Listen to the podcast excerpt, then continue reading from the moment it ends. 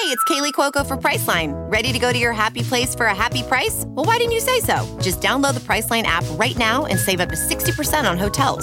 So whether it's Cousin Kevin's Kazoo Concert in Kansas City, go Kevin, or Becky's Bachelorette Bash in Bermuda, you never have to miss a trip ever again. So download the Priceline app today. Your savings are waiting. Go to your happy place for a happy price. Go to your happy price, Priceline. There's something magical about unboxing.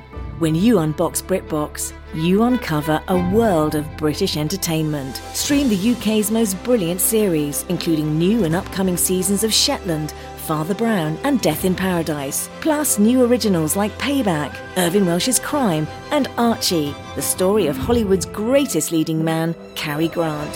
Unbox BritBox and escape to the best of British TV. Stream with a free trial at BritBox.com. Don't touch that dial. You're tuned in to the Dread Podcast Network. Hello and welcome to Kim and Ket's Stay Alive, Maybe. We're taking a journey into the past. Come into our time machine. Hi, Kim and I weren't able to record an episode this week, so we're doing another re-release. We both had illnesses of sorts. Yes. And it was just too hard. We're sorry. Yeah, but I'm sort of loving these little time machine trips that we get to take because it is so fun going back and listening to these episodes. It's fun for us to listen. Yeah, it's just really, really fun. So this is Episode 25, Annihilation, the tale of Bechdel tests on the Jurassic Park toilet, which is a beautiful name. So snaps beautiful. To Ketrin. Yeah. It's from January 30th, 2019. Wow. We were such... Did you hear my voice? Wow. My voice cracked. Wow. This was... So I had like so many just notes from even just the intro. Oh, yes. First of all, we were still like acknowledging what number episode it was. Like we were still being like, and this is episode 25. Early. Yeah. It's crazy. Wild. Yeah. Now we're just, Kim and I regularly don't know what episode number it is. I don't know until I go back and look at the artwork from the previous episode to know what episode this was. Yeah, I also noticed that I had a cold, which I didn't acknowledge. Interesting. I could just hear it in my voice. Had 37 drinks, and I was like, wow, not much has changed. Not Here much we are. Has I have 37 changed. Drinks in front of me right now. As we speak. And we also only had one bell, which was the bell that our dear friend Anna sent to us. Well, yeah, because we were in the same room. Same room, one bell. And, wow. Listen, I love the way... Same room, one bell. Same room, one bell. I love the way that we record now because it allows us to like...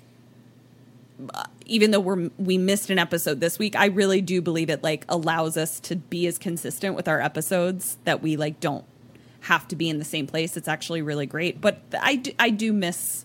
I know. You know, it's... I do too. Do you know what else I miss? What? Something that's happening on this episode... Nope. And I was like, oh, wow, that was good times. No. I remember when we did that. No. We both loved it so much. We really, it was like such a joy in both our lives is when we would receive a new review. And this just happened, you know, organically. It's not like we created this, like somebody thought about it. And we're like, here's a fun thing to do. It just organically happened.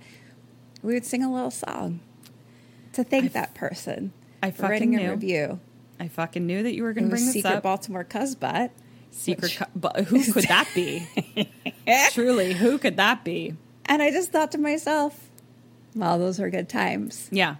I wonder who wrote our last review. Who was it? Oh, here it is. Oh, I happen to have it up right now. Oh, no. It's Bargery Merman. Okay, well, you know what? Here we go. Bargery Merman, Bargery Merman, Bargery Merman. Thank you, Bargery Merman, Bargery Merman. Baldwin, Merman, we thank you. Still got it. Still got it. Gosh, love it. I love it. Well, okay, you know what? I knew this was going to happen. Do people want us to bring it back? I love it. Does anyone want it? Just prepared me? For this. Just me? I prepared for this. Because what we also did was we said that if you wrote a review, you were entered into a raffle to win a mug. Mm-hmm. I am prepared to say here and now that we are going to start another raffle. No! I mean, fine, but also, does anyone want a song? That's what I'm saying. We will, if you review our podcast, we will sing a song of your name. One song. So, meaning like, if we get like 10 reviews or something, we're not going to sing 10 songs. We're going to choose one to sing. The raffle is you get a song? No. Listen, let me get it all out. Okay. We will sing reviews of your name again. We will also start a raffle again, where if you write a review between now and some other unspecified date that we will tell you about, you will be entered into a raffle to win a piece of merch of your choice. I love it. Let's do it. So write a fucking review. We might sing your name, but we'll definitely enter you into a raffle. I think if you already have a review, you can update it too. If you haven't gotten a song yet, if you want to be entered. Yes. Because this one, it's from a fucking year ago. Yeah. Where's all our reviews at, guys? Review. So listen to me not being a review Scrooge. Good job, mate. I'm excited.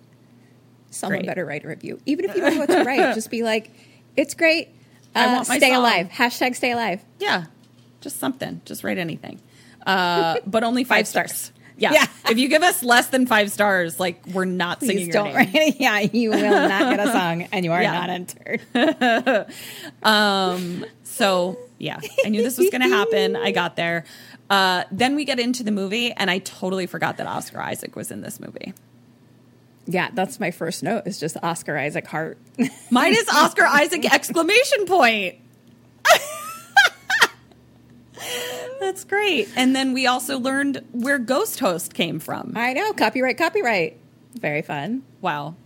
Guys, these are journeys for Kim and I. These are so fun. It also seems like it was before my side shave because we loved Gina Rodriguez haircut, which was a side shave. Well, it was definitely before your side shave because I feel like you've only had it for 2 years or something. I mean, I had it before the pandemic, but like, what is time now? I don't know. What is time? Oh, yeah, I don't even know. You got it right before we went to Seattle. So it was probably in 2019. This is just January 2019. Oh, shit. So maybe a few months later. All right. You had this as inspiration. This also made me want to go back and watch this movie. This was a really beautiful movie, Annihilation. Yeah, I've never seen it with my eyeballs, but it's really beautiful. I should watch it. Yeah. It was great fun with some Jurassic Park references and also some things that sounded scary. Bear skull, monster, dinosaur. Sounded scary. Bear skull, monster, dinosaur is really scary. So did also albino blood crocodile. Gator. Yeah. Still. Guys, I can't tell you how many times we postmortem the difference between alligator and crocodile, and never have we ever remembered the difference, ever. I mean, we know what the differences are. We don't know which one relates to which. One. Exactly. Well, I do know that there's the pointy nose and the nose. And a round nose is the alligator because an A is a point and it's the opposite. Or is it that it's a C and the opposite? I can't tell. We'll never know. Never know. This movie also brought, look, I know we've talked about this so many times on the podcast, and I don't know to this day. We should put a poll. Okay. Is this funny to anyone else as it is as funny to us? Oh, my God. I can't wait. What? It brought our favorite meme that you ever created. I forgot. Hello, you. It's me. What is it? Hello. Hello, you. My name is me. Yeah. No. I'm going to re-release it. Hello. Hello, me. My name is you. Here's like the thing. That. I don't give a fuck if anybody else finds it as funny as we do. It's the funniest fucking thing. Yeah, let's do a poll. I will. Can we do polls on Threads? I don't know how Threads works. I have no idea. But yeah, we'll definitely bring back the memes. Oh my god. Yeah. I think I'm just going to that one. Yeah, I'm going to maybe from this episode. That'll be what I'm going to It's my favorite thing. Yeah. It's truly my peak. I think it makes me a little sad sometimes, honestly, Hello, because me. It's like my name is you. It's my peak comedy. It's my peak comedy. Like I've never written anything funnier than that. Episode 25. Yeah. Like I've never written anything funnier than that. There's been ones that have been close, but this was really it. Makes me giggle. Yeah. Well, follow us on Instagram at KKSAM Podcast and apparently on maybe Threads, I don't know, and all the other things. Yeah. We'll post it. Yeah. Anything else you wanted to share? No, that was it. This was just really fun. Thank you guys for listening. Send us healing vibes. Thank you for understanding. Yeah, you guys are great. And, but we're coming back next week. Full force. God damn it. Yeah. And we love you and enjoy the episode. Bye. Goodbye. What's your favorite scary movie? Oh, come on. You know I don't watch that shit. Why not? Too scared? No, it's just what's the point? They're all the same. Some stupid killer stalking some big-breasted girl who can't act, who's always running up the stairs when she should be going out the front door. It's insulting.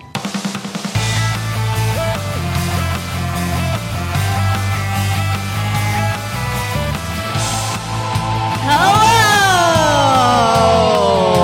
This is episode 25. I think that's right. I think it's right, too. We did it. Hi, everybody. Hello. Cheers, Ketrin. Cheers. Cheers. I have 47 drinks in front of me. You guys trying to... Ooh, cheers. Cheers. It's actually 47 drinks. That was not hyperbole. She has 47 drinks in front of her. Why don't you name them off, Kim? Look, guys, it's flu season. I'm trying to stay hydrated. I got a little mushroom coffee. I got a little, I don't know, vanilla something tea that Ketrin made for me. Mm-hmm. I got water and I got kombucha. She is killing it on the hydration front. Hydration. We are Kim and Ket's Stay Alive, Maybe. I'm Kim Burns. I'm Ketrin Porter. For any new listeners, we are a horror movie comedy podcast. We're going to tell you about your favorite horror movies and see which one of us will stay alive. It's always me. It's never Ketrin. It's always me. Where's our bell? Oh, honey, can you get our bell, please? And spoiler alert. We tell the whole movie. So if that's not your thing, we're not your thing. Nope. But welcome to anyone who it is their thing. Yeah. I forget what we said we were going to do. Well, let's start with what we know. And that is that we have some amazing listeners that left us some reviews. Oh, we want to start there? I do. Okay. I want to get it over with. So Kim started this thing very organically. I just started singing about someone who left us a review. It was so organic. And it's just become super popular. Everyone really loves it so much that we just keep doing it. That I have been outnumbered. And Ketrin is a huge fan. Oh, so do we have some? We do. Someone wrote that we're their new favorite podcast. Their name is Secret Baltimore Cuzbot. Okay. Secret Baltimore. I just want to break this down. Secret Baltimore Cuzbot. I love it. So it's... Where do we go with that? Beep, boop, beep, boop. Secret, boop, secret, boop, Baltimore, beep, boop, Baltimore, boop, beep, Baltimore, beep, boop, Cuz, boop, Cuz, boop, beep, boop, beep. Ooh. Thank you, Secret Baltimore Cuzbot, for your review. That last noise was me powering down. I got it. I picked up what you were putting down. I got it. We have another exciting thing that we're going to do for people who leave us a review. I'm so excited. We just got some fucking merch, you guys. Which I'm obsessed with. You can find us at KKSAM Podcast on Twitter and Instagram, and there are links to our merch, or go to our website, KimAndKetStayAlive.com. Mm-hmm. I'll have links to the merch. We have lots of cool designs. Yes. And from now on, if you write us a review, not only will you get a song, which let's face it, that's the best, but you will be entered into a drawing to get a free mug from us. Yay! So for those of you that weren't writing a review because you were too shy to have your name sung so beautifully by Kim, now you have a new incentive, and that is a mug to drink your coffee and or tea. Don't worry to any of our wonderful listeners that already write reviews, we're going to add you into the drawing as well. So yeah, we're going to give a bunch away. And the next month or so, please, please give us 5 stars and write us a review. It would really fucking help us out and win a mug. Yay. Was that all of our business? Also, like, go look at our merch, like, for real. Don't just write a review for a mug. Like, we have really cool stuff. We have like pillows, we have t-shirts, tanks, hoodies. I'm into it. So update your spring wardrobe with some KKSAM accoutrement. I watched a movie. You did? I did. Your movie that you watched was given to us. It was assigned. Yes. Okay. By one fabulous, amazing human being. Yes. So you guys were introduced to our amazing, talented friend Brian Sharp last episode because he was the one that salvaged Kim's underwater audio. Yeah, sorry for that, guys. You know, I was just really trying to go method, and it didn't work out so well. No, it didn't. But luckily we have Brian, who is a warlock of some kind and salvaged audio that was virtually not there to bring. You should have heard it before he touched it. Well, you just wouldn't have heard it. Yeah, it was just true. It was just talking. Me responding to ghosts. It's just Kedwin being a crazy person. It was very strange. But anyway, so we sent him a t-shirt as a thank you. And then also he was like, listen, these are the 2 movies I want you to do. But he didn't just say, these are the movies I want you to do. He said, I'm assigning the movies to each of you. So Brian assigned me a movie. And that movie is Annihilation, which was awesome for so many reasons that I can't wait to tell you about. I'm very excited. So Annihilation. Do you know anything about it? I know a little bit just from like Gina Rodriguez talking about it because I love her. And I know it's a lot of like women. Yes. It's strong women. Yes. I will get into that because I'm so excited about it. It also like passes the Bechdel test all over the motherfucking house. It's amazing. Yeah. It's so great. For those of you that don't know what the Bechdel test is, it is something that's really cool that I learned about. It was actually started by Alison Bechdel, who won the MacArthur Genius Award. Basically, they put movies through a test that if 2 women speak to each other about something other than a man and those 2 women have character names, then it passes the Bechdel test. Now, when you go and watch a movie, you will see that seems like a really easy standard to hit. Most movies don't. Yeah. So I was super excited because this is like just Bechdel-ing all over the place. And Natalie Portman is in it. Yeah. Who I didn't realize I missed her. Yeah, I love her. But I missed her. It was great. And Oscar Isaac. Well, let's do Alive or Dead. Sorry. Okay. Okay. So let's see. Natalie Portman. Nat. Alive. Oscar Isaac. Alive. Do you know who Oscar Isaac is? I know that he was like in Star Wars, and there's he's Poe gif about him. Yeah, he's real hot. Is cute or something. But I very little. That's all I kind of treat yourself to some Oscar Isaac. Is all I'm gonna say. Gina Rodriguez. Alive. Ponytail. Dead. Tessa Thompson. She is. Did you watch Westworld? Yeah. Okay. So, you know, the really hot young woman that's like kind of going to take over for Anthony Hopkins. Right. Yeah. She's got like short hair. Yeah. That's Tessa Thompson. She's in this. Got it. Alive or Dead? Alive. Okay. Dr. Jen. Dead. And Dr. Jen is Jennifer Jason Leigh. Oh, who was in like Singles, and she was also in, it's not Crazy. Wasn't she in Single White Female? No. Was she in Single White Female? Is she? I could be wrong on that. Yeah. Honey, is Jennifer Jason Leigh in Single White Female? Yes. She's not in Singles. She's only in Single. Oh. Turns out I was right and you were wrong, Ketrin. Oh, honey, don't you have somewhere to be? Yeah. Thank you, Eric. So that's alive or dead. You can get a total of 28 points. All right. So 28. We cut to now. Excuse me. What the fuck just happened? I don't know. We cut to Natalie Portman, otherwise referred to as Nat, throughout the rest of this. She's in what appears to be like an observation cell. So she's in like sort of scrubby patient type of wear. Okay. And she's sitting in a chair with glass walls around her, and people are observing her. Ooh. And they are all in hazmat suits. Oh, no.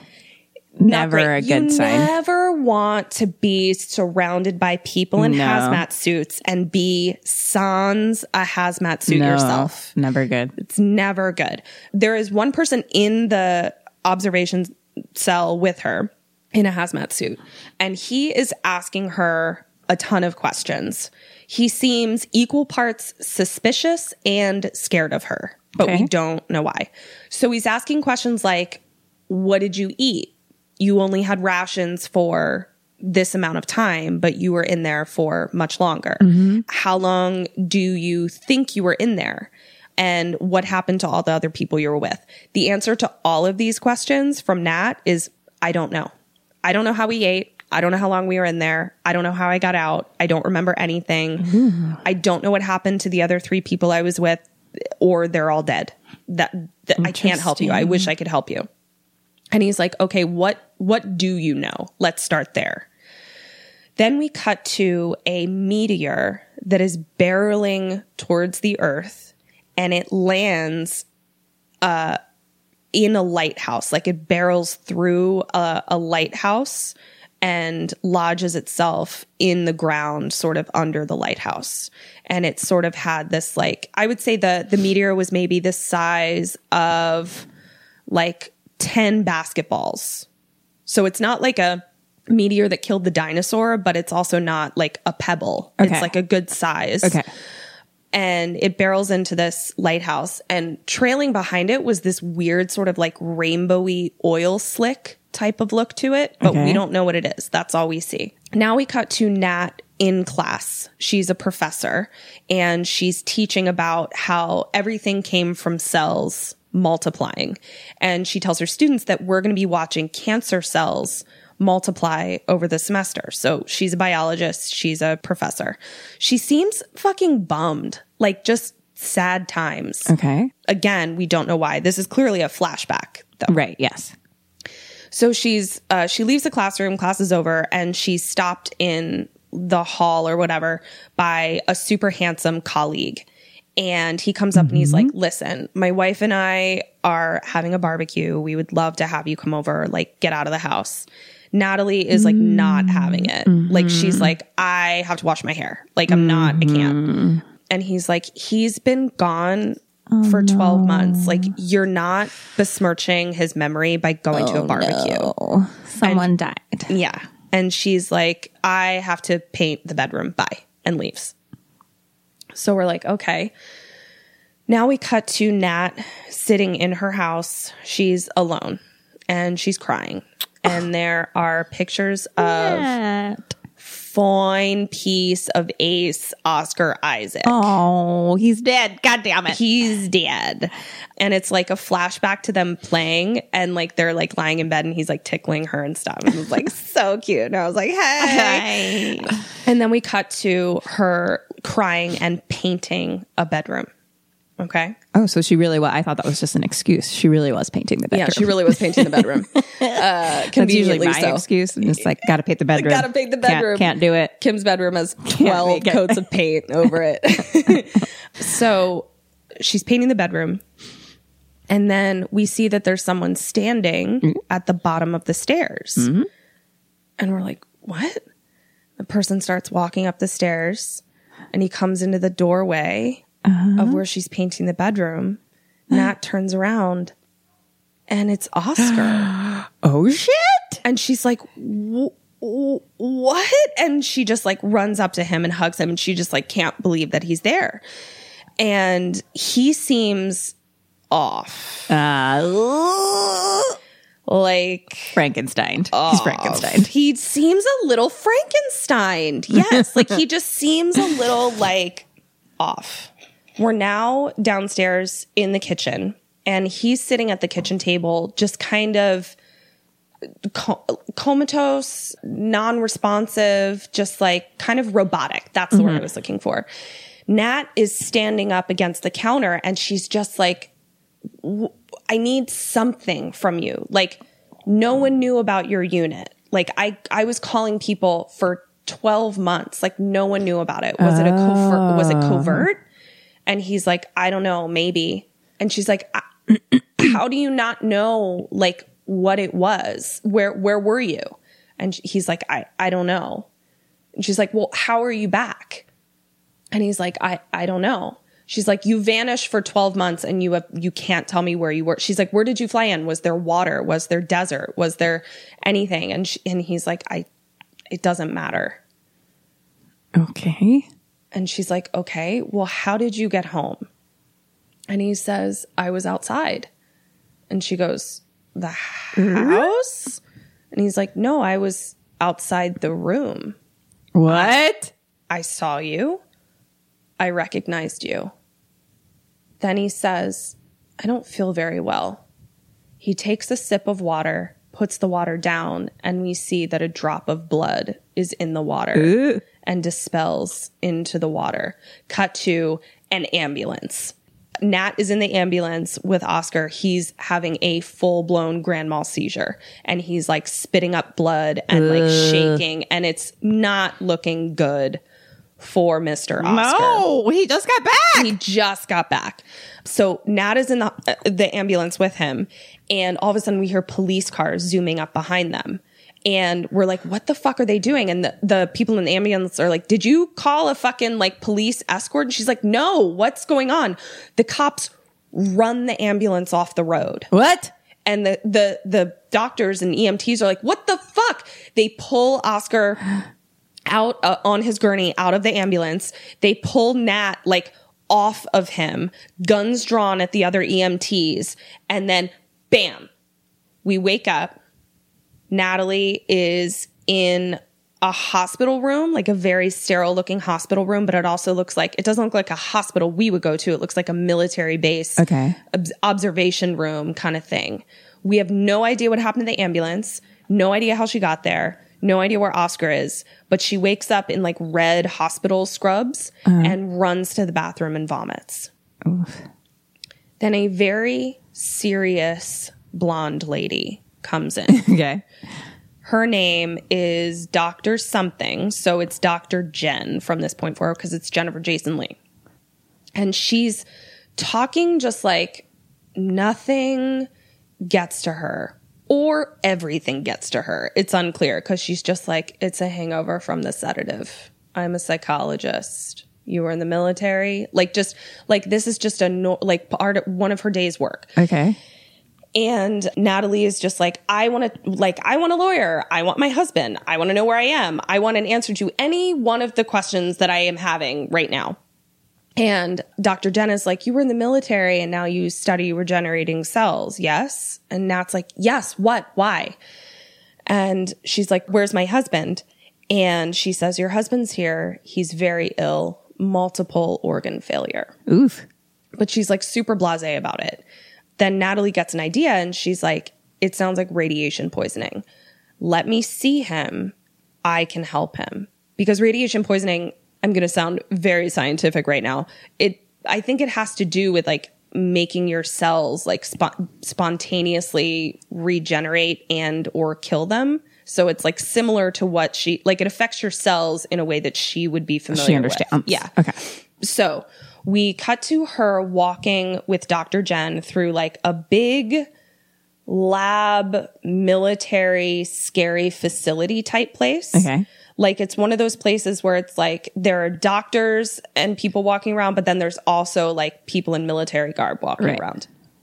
And she takes her out to like the balcony and they're looking out into like the wilderness.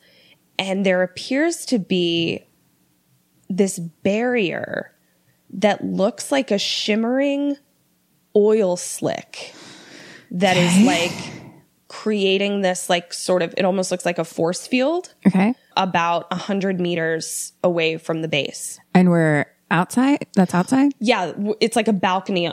Like they go outside of the building, but they're still like in the building. It's just like a balcony that they're looking at. And she's like, so this thing that you're looking at, this shimmering thing, we call it the shimmer. It started about 3 years ago. It started at a lighthouse. Right. It appeared and engulfed the lighthouse, and then it spread and spread and spread and spread. A ranger went in to investigate, never came out again. So we've tried to approach it in all different ways, like by land, by sea, by air. Nobody ever comes back out again. And she like shows her a map that it's like slowly encroaching and eating everything around it. But they can't get any information about what's on the other side of it because everyone that they send in doesn't come back out. Okay. Except for one person. Oscar Isaac. Yeah. Isaac? Oscar Isaac? So Isaacs? How many Isaacs is there? I don't know. I'm not sure. So now we cut to Oscar in the hospital. He's dying. Oh. And he's quarantined. Mm-hmm. So nobody can get to him. Nat obviously can't get to him. We cut to a flashback now. As Nat is like watching him in the bed quarantined, we cut to a flashback of Oscar and Nat in bed. And they're talking about like just kind of pillow talk, but she's talking about the aging process of cells. Mm-hmm. And she starts saying like, you know, the aging process is actually a fault in our genes. There's some other type of cell that like just continues to regenerate. So like it doesn't ever die. The fact that like we age and die like is actually a fault in our genes. Interesting. And she says something about like, wouldn't you like it if I look like this forever? And it's just like super cute and kissy. And like he doesn't have a shirt on. And he's like just really cute. Anyway, what was I talking about? I don't know. So then she's like, so are you going to tell me like where you're heading for this mission? And she's like, the silence around this mission is weird. Like it sounds like they've both been in the military, which we learn later, but it's like, there's something about this mission before he leaves that she's like, I get that. Feels different. Yeah. Yeah. So he's like, I can't tell you anything. And he's like, but we'll be looking at the same stars. And she's like, that's the lamest fucking thing you've ever said to me. I love it. I love that Natalie Portman is like, you douchebag. And Kim's like, oh, it's because like my 12-year-old boyfriend when I was 12 and I had to move away said that to me. And like, I really like it. I loved it. I bet you did. Or something very similar to that. 12-year-old Kim really fell for that line. And it made me, I really like would look up at them and be like, I mean, he said something cute. Like it was like, see that little like fuzzy group of stars right there? He's like, just remember whenever you see that, like that's like, I see the same thing or something like that. I don't know. It was very cute. That's pretty cute for a 12-year-old. Yeah. He was the one that burnt a heart into my ankle. Oh, right. Kim. You and I had different lives. You and I had very different lives. Who did I have a crush on when I was 12? I mean, the only thing I can say for sure, I don't remember who it was, but he definitely didn't like me back. Maybe Matt Bruns. He was like my summer crush for years. This guy's name is Matt too. Shut the fuck up. And was it Matt Bruns? And he has your birthday. October 9th? Yeah. This is very weird. Mm-hmm. Yeah, Matt Bruns, I liked him every summer for like 10 years, pretty much. But only in the summer, because that's when we were on swim team. So maybe Matt Bruns. No, 12 was Jack DeVilliers. That was... Great. Fuck you. You're just telling us names of people we don't know. It's not interesting. I didn't have anyone to tell me to look at the stars. Okay, all I had was the names. I had to move away, and that's all I had was the cute stars. Okay, and then was I talking about something? Stars. What is this podcast about? The stars. Okay, so she's like, you're lame. That's something that you would use to pick up a 12-year-old girl after you burned a heart into her ankle, correct, sir? And then they do it. Yeah, and I was like, sup. Anyway. Back to the movie. So now we're back with Natalie in the military base hospital crew place. And Gina, she's like looking out at the shimmer, and it's nighttime. Not nighttime. Who's looking out to the shimmer? Nat is looking out into the shimmer. She's like at this base because that's where Oscar is. So she's like, did you say? It sounded like you said Gina. Because Gina then comes up to her, like approaches her. Gina Rodriguez. Okay. Comes up and approaches her and is like, hey, I'm Gina. And Nat's like, hi. And she's like, come meet my crew. You look confused, but this... You are just now seeing Gina. You are not. But you were like, anything. Gina's looking out at the shimmer, and I was like, wait, who's looking out at the shimmer? And you said Nat, and I was like, okay. Now I'm confused. Okay, Nat is looking out at the shimmer. Now a new friend comes up to her. Okay. Her name is Gina, great. And she says, "Come meet my crew." And she's like, "We've all been here for a while trying to figure this shit out." Gina has a really cool haircut in this. Have you seen it? You probably saw like prior to her filming it. Because it was like a really like sort of very different from her Jane the Virgin, where it's like right. Half of her head is shaved. It looks really good on her. So she takes her over to like this little picnic table where there's other women. There's three other women. And we meet Ponytail, mm-hmm. Tessa, mm-hmm. and then Gina is there. And she's like, we're all heading into the shimmer. Oof. And what I thought was so fucking awesome was it was four women. And two of them are women of color. Yeah. And up to this point, there is no reason that any of those characters couldn't have been a man. Like, there's nothing about those characters or the shimmer that requires them to be a woman. They just were like, no, it's four women. And end of discussion. There is no discussion. This is awesome. Yeah. So that was, like, the first thing that I just was, like, so here for. I mean... Most things could be like that. Though. Exactly. But there's so many times where people are like, make it about them being a woman. Right, and it's like, you don't need to. You don't make it about characters being men. So like, you can just have, people. It's just people. Yeah. I feel like the BBC is really good at that. Like the BBC is awesome at that. Like they just cast people. Yeah. It's so fucking good. No, it's just that's the world. Why, like, I love their fucking procedural, British procedural stuff for that very reason. It's just the best. I agree. So... She's like, we're all heading into the shimmer. And she's like, they're hypothesizing about what may have happened to the other people. And Gina's like, either something killed everyone or they all went crazy and killed each other. So this is a bonus question, just because I'm curious what you would say.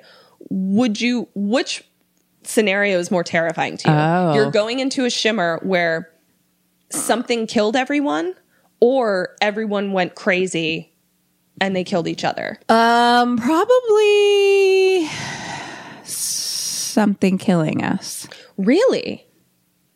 I feel the opposite. Like, I picture you and I going into the shimmer. I can't think of anything else scarier than the person I trust going crazy and being the thing that I now have to look out for. So now I'm alone. I'm saying, but we're all going crazy. So if you go crazy, like, that's what I'm saying. I'm like, if we all go crazy, then like, I'm probably okay. So you're feeling like everybody is crazy and crazy people don't know they're crazy. Right. So somehow like that's preferable to you. Exactly. Interesting. In like a weird way, it's less scary. See, in my head, it was like, I'm the only one not crazy and those around me went crazy. That doesn't make sense. Well, it's because I'm always the one who like keeps a cool, calm, clear, collected head. Yeah, if everyone goes in and everyone goes crazy, then... Except for me. That's my superhero power. Shut up, Ketrin! You're crazy too. You're the most crazy. We all know it. I know. No, that's really interesting though, because that didn't even occur to me. To me, I was thinking about like, the people that I'm with are now the people I have to fear. So I would like simultaneously be hunted and also now alone. Yeah, if I was sane... That would suck. That's why I'm saying something killing me inside is more scary. Yeah. Because I'm still sane. So, but the going crazy is actually less scary. Yeah, maybe going crazy is like super fun. Like maybe people are just probably. Like, because they don't know. I mean, we're all a little crazy. What is that from? I'm simultaneously attracted to you and scared of you at the same time. I don't know. It is from something that I don't know what either. But it was hot and scary. Yeah, it must be someone. Tell us who that is. We're probably going to find out who it is and then be like, ooh, why was that hot? Ooh, what does that say about us? We'll take it to therapy. Okay. So they're talking and they say, you know, one person did make it out, but you heard the state that he was in. There is a... Dun, dun, dun. noted silence from Nat. Nat does not say, oh, yeah, that was my husband. Mm-hmm. She just says nothing. So I was like, that's interesting. Like, was she told not to say that it was? Like, it was a very interesting dynamic. Okay. Also, she don't know these bitches. Right. I don't know you people. I tell everybody everything that's ever happened to me about you upon meeting them. So. Especially about Jack and Matt. DeVilliers and Bruns. Yes. Jack I just like to Matt. Be... And just about them and their names. I had another crush on someone. Stop talking, please. His name was Matt Roman. So now we cut to Nat talking to Oscar. It's another flashback, but it was a really sweet scene because they weren't really talking about anything. They were just, she was just remembering them as a couple. Okay. So then we cut to Natalie talking to Dr. Jen. In Dr. Jen's office. And Dr. Jen says, so why didn't you tell the girls about your connection? How do you know, Dr. Jen? What, are you stalking us? How do you know? What? I guess so. Oh, yeah. She's creep. Omnipresent. So Natalie just says, it'll complicate things. And she says, why are you going in? Like, so Natalie's going in. Not yet. We don't know that she's going in yet. But she's there at the facility. So who's asked? What's that question you just said to me? Natalie is asking why Dr. Jen is going in because we've just found out. I thought Dr. Jen was asking Natalie. Yeah, no, we've just found out that Dr. Jen is also going in, and okay. So Natalie says, "I didn't tell them about my connection because it'll complicate things. Why are you going in to the Shimmer?" And Dr. Jen says, "I pick the teams. I send people in. You can only do that for so long. Mm. I have to go in myself." Yeah. So basically we get the sense that like she feels like she's basically sent countless people to their death. Yeah. And she can't do that forever without actually doing it herself. Right. But we also have a sense of something else underneath. We don't know what it is yet. There's something about what she's saying that she's not telling Nat. Mm-hmm. So now we cut back to Nat being questioned in that observation chamber that we were in the very, very beginning. So it's like present day. With the hazmat suits. Yes, with the hazmat suits. And the guy questioning her, hazmat, says, why did you go in? Mm-hmm. So now we know that she does go in, but we don't know what the circumstances leading up to it are. And she says, I owed him, so I went in. Mm. That's all she says. So now we're with Nat and the lady squad, and they're about to enter the Shimmer. Dr. Jen is somber as fuck. Like, the other girls, you can tell are, like, kind of jazzed. Like, you would be going on a mission, whereas mm-hmm. Dr. Jen just seems fucking somber. And they enter the Shimmer. So the people entering the Shimmer are four people, not including Nat at this point. Four people, not including Nat. So it's Dr. Jen, Ponytail, Gina, and Tessa. Got it. And then Nat. Not Nat. No, Nat is going in as well. Remember, we know that Nat is going in, but we don't know what led up to it. Okay, that's what I'm asking. Yeah. So we know that she went in because hazmat said, why did you go in? Yes. I know she eventually goes in. I didn't know she was going in right this moment. Yeah, she's going in. Because you just said they're going in. Yes, she's going in. Trying to stay on top of who they all are. Yeah, she's going in right this moment. So it's a total of 5 women walking into the Shimmer. That's what I just asked. I will fucking murder you. I can't murder me because then you won't have a podcast host friend. That's true. No, I'll just do it with your ghost. My ghost host. My ghost host. That's too cute to not do it. Oh, I have to agree with that. Copyright. I'm murdering Kim tonight. Okay. So now they've walked into the Shimmer, but bam, we suddenly cut to Nat boning someone in her bedroom, but it's not Oscar. Okay. She wakes up real quick in the tent alone. So we were like, yeah, it's fine that you don't know that she's in a tent because we didn't either. Okay. She wakes up in a tent from a nightmare that was her boning someone, not Oscar. Okay. She comes out of the tent and she's in this like sort of beautiful, like jungle-esque type of tropical setting, which is weird because the environment around the shimmer is not tropical. Okay. But inside the shimmer, it's like a fucking tropical rainforest. Okay. And she's walking around and she appears to be alone. She doesn't know where anybody else is. She doesn't see any other tents set up. Then she hears Tessa and Gina going through their food rations. So she walks kind of around a bush and sees them and they're like, "Oh, you're up." And she's like, "What is going on?" And she's like, "Do any of you remember setting up camp?" And Tessa and Gina are like, "Nope, none of us remember. But according to our food rations, we've been here about 5 days." Whoa. And it's creepy. Nobody knows how, why, what they were doing in 5 days. They have no recollection of anything. All they know is they're down 5 days of food rations. Their transmission doesn't work, meaning like their radio transmission, any communication that they have, and their compass doesn't work. So they're like, no idea where we are, no idea how far we walked, no concept of anything. But they get the idea that like, okay, we know that there's something that they can look up at the sky in that I can't remember that tells them that south towards the ocean is this way. Right. I think it's Ponytail that's like, "Come on, you guys remember this." And like they look up at something and they're like, "So south is that way." Okay. And they remember that the shimmer, the perimeter of the shimmer stops at the ocean. Okay. So they're like, if we head towards the ocean south, we know we'll hit a perimeter. Right. Then we'll walk along the shoreline to the other end of the perimeter. Just keep following the perimeter, exactly. Basically. Yeah. And so Dr. Jen is like, "Okay, let's pack up and go." And she's just like all business. So they're walking through marsh. And again, it's like the environment that they're walking through. This was something I noticed. It's like part marsh, part rainforest, part coniferous forest. Like just it all looks we can't tell what part of the world we're in. Yeah. Coniferous, by the way. How impressed are you with that word? Don't even know exactly what it is. I just let it fly by. It's like where pine trees might grow. Oh, that was my informed guest. Oh, nice. Guest. And also guest. Our ghost guest. So now they're walking through like a marshier type of environment, sort of like the bayou is kind of what it reminds me of. Okay. And there's some like kind of houseboats that you would picture being along the bayou, where it's like, are these houses floating? I'm unclear. Like it looks like these houses are just standing in water, those kind of houses. Okay.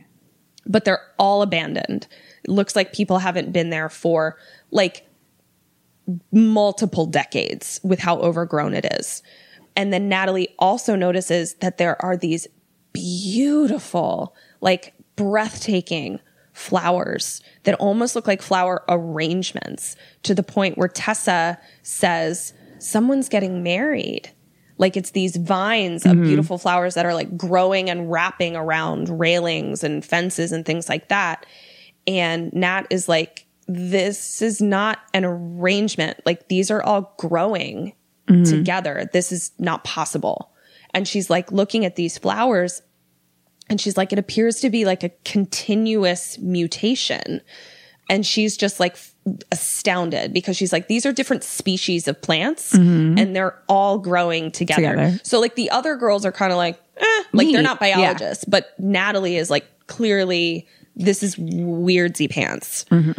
So they walk up to this one house, and the house, I'll need to describe to you, as like partially sunken into the water. Okay. So if you walk in the front door of this house, it's on a slant, and you know, half of the house you can walk on kind of like a slanted stage, and then the other half is submerged in water. Okay. And so Nat is looking at these plants, and Tessa comes out of the abandoned boathouse just a little bit shy of the threshold of the door and says to the other girls, "It's long abandoned, maybe even before." Something pulls her back in, but something huge, because it lifts her up off her feet and just, it almost is like she was sucked back into the house. And we're like, what the fuck? And so the girls are like screaming They go into the house and they see Tessa like thrashing in the water. And she's like, it has my bag. It has my bag. And so Nat dives into the water. Some of the other girls dive into the water and they're trying to like get her bag off of her so that whatever has it can just take it and she can get off. Yeah. So they get her bag off. They pull her out. They run from out of the house. They look back and a giant fucking humongous dinosaur crocodile comes out after them. Oh no! And it's like huge, and it looks ill or mutated because it's like kind of like an albino kind of crusty bloody white. Ew. Like it just looks not well and huge. And I didn't want to be around it. No. And so they're like, fuck. And it starts like coming after them again. And one of them, I can't remember which one. Oh no, Nat picks up her rifle, shotgun, one that fires a lot of rounds, rifle probably, and fires like 30 gajillion trillion bullets into its fucking head before it even slows down. Aye. And she just keeps shooting and shooting and shooting and shooting and shooting for what seems like 47 minutes until it finally dies very slowly and on its own time. Like this crocodile was definitely like, I will die in my own time, bitch. But it's finally dead. Now we cut to them looking inside of the crocodile's mouth. So we're like, the camera's inside the mouth of the crocodile and we're looking at their faces. Okay. And it's definitely dead. Gina's like holding up the snout so that Nat can look inside. And she's like, it's mutated like the flowers. Ooh. Like there are things present in its biology that shouldn't be there. For instance, concentric teeth, like a shark. Like, do you know what concentric teeth are? Multiple rows of teeth. Yeah. So like, whereas we have teeth, like two sets of teeth that push up out our baby teeth, our milk teeth. Milk teeth. Why is it so gross? Crocodiles have like they're almost in like a circular fashion and they kind of like rotate forward sort of thing. Yeah. And so she's like, someone's like, concentric teeth like a shark. And Nat's like, that's not possible. You can't crossbreed species. So first question, you are now up to this point. You have lost 5 days. Okay. You know which way is south. So presumably you know which way is north based on that. You were almost eaten by a crocodile. Right. Lord knows what else is in there. What do you do? And what does Nat do? Okay. I'm going to start keeping a journal. Ooh, okay. As to what happens every fucking day. All right. Just in case I wake up again tomorrow and don't remember anything all over again. And I can be like, oh, here's what's happened so far. Love this. What does that do? The fact that they haven't done that yet is despicable. So. That's fucking genius, Burns. I don't know why they wouldn't just stick with their plan of going south to the beach and keep following along the perimeter. I mean, I'd probably keep doing that too. It's just like, I'm going to start tracking everything. Okay. I'm going to give you 1.5. So, no. I'm sorry. You get 2. You get 2 full ones. Fuck yeah. Yeah. I was judging Natalie's decision to do that, but I realized, oh no, like that's the correct answer though. That's what she did. Yeah, I can't give Natalie 0.5 point. So I'm giving you a full point because that's awesome. Because at this point in the movie, here was my dilemma. I understand that they're like, the only landmark we can get to is the shoreline and the perimeter. But that's so much deeper in and farther away. And it's clear that like we don't have the resources to contend with whatever is in there because we can't even guess what's in there kind of thing. So I was like, this is the point where I would take as many samples as I possibly could and go the opposite direction of the shore to try to get back to where I was. But that... Like you're trying to leave? Because like I just feel like... But isn't the whole point to explore? Yes, but I think when everybody has died and you too almost died, I would want to get back to go like, this is what we found out. These are the samples we're bringing back. Try to be the ones that get out so that we can bring more people in to defend ourselves against whatever the fuck is out there. Okay. But I love your idea of journaling stuff because yeah, it's like if you're journaling every single day, then you'll either be able to read what you previously did or you'll see that you have no journal entries for those 5 days and you'll go, okay, well, that's even weirder. Yeah. So awesome. Yes. So you get 2 points for that. So now we cut to questioning with the hazmats. And she's explaining, she's like, the mutations got more intense the further we went in. And she describes them as like duplicates of form or echoes. And at one point, she looks down at her forearm and she's got what appears to be like a figure eight tattoo or like an infinity tattoo. I can't really tell. She just kind of looks at it and then keeps talking. And Hazmat is like, were you hallucinating? And she's like, no, because we all shared the hallucination. Right, yeah. We were all seeing the same thing. And she was also like, and it wasn't always nightmarish. Like sometimes it was really beautiful. Mm. And now we're back inside the story that Nat is telling. And she's in a boat on the bayou with Ponytail. And Nat looks down at her forearm. There's no figure eight or infinity symbol there, but there's a bruise forming.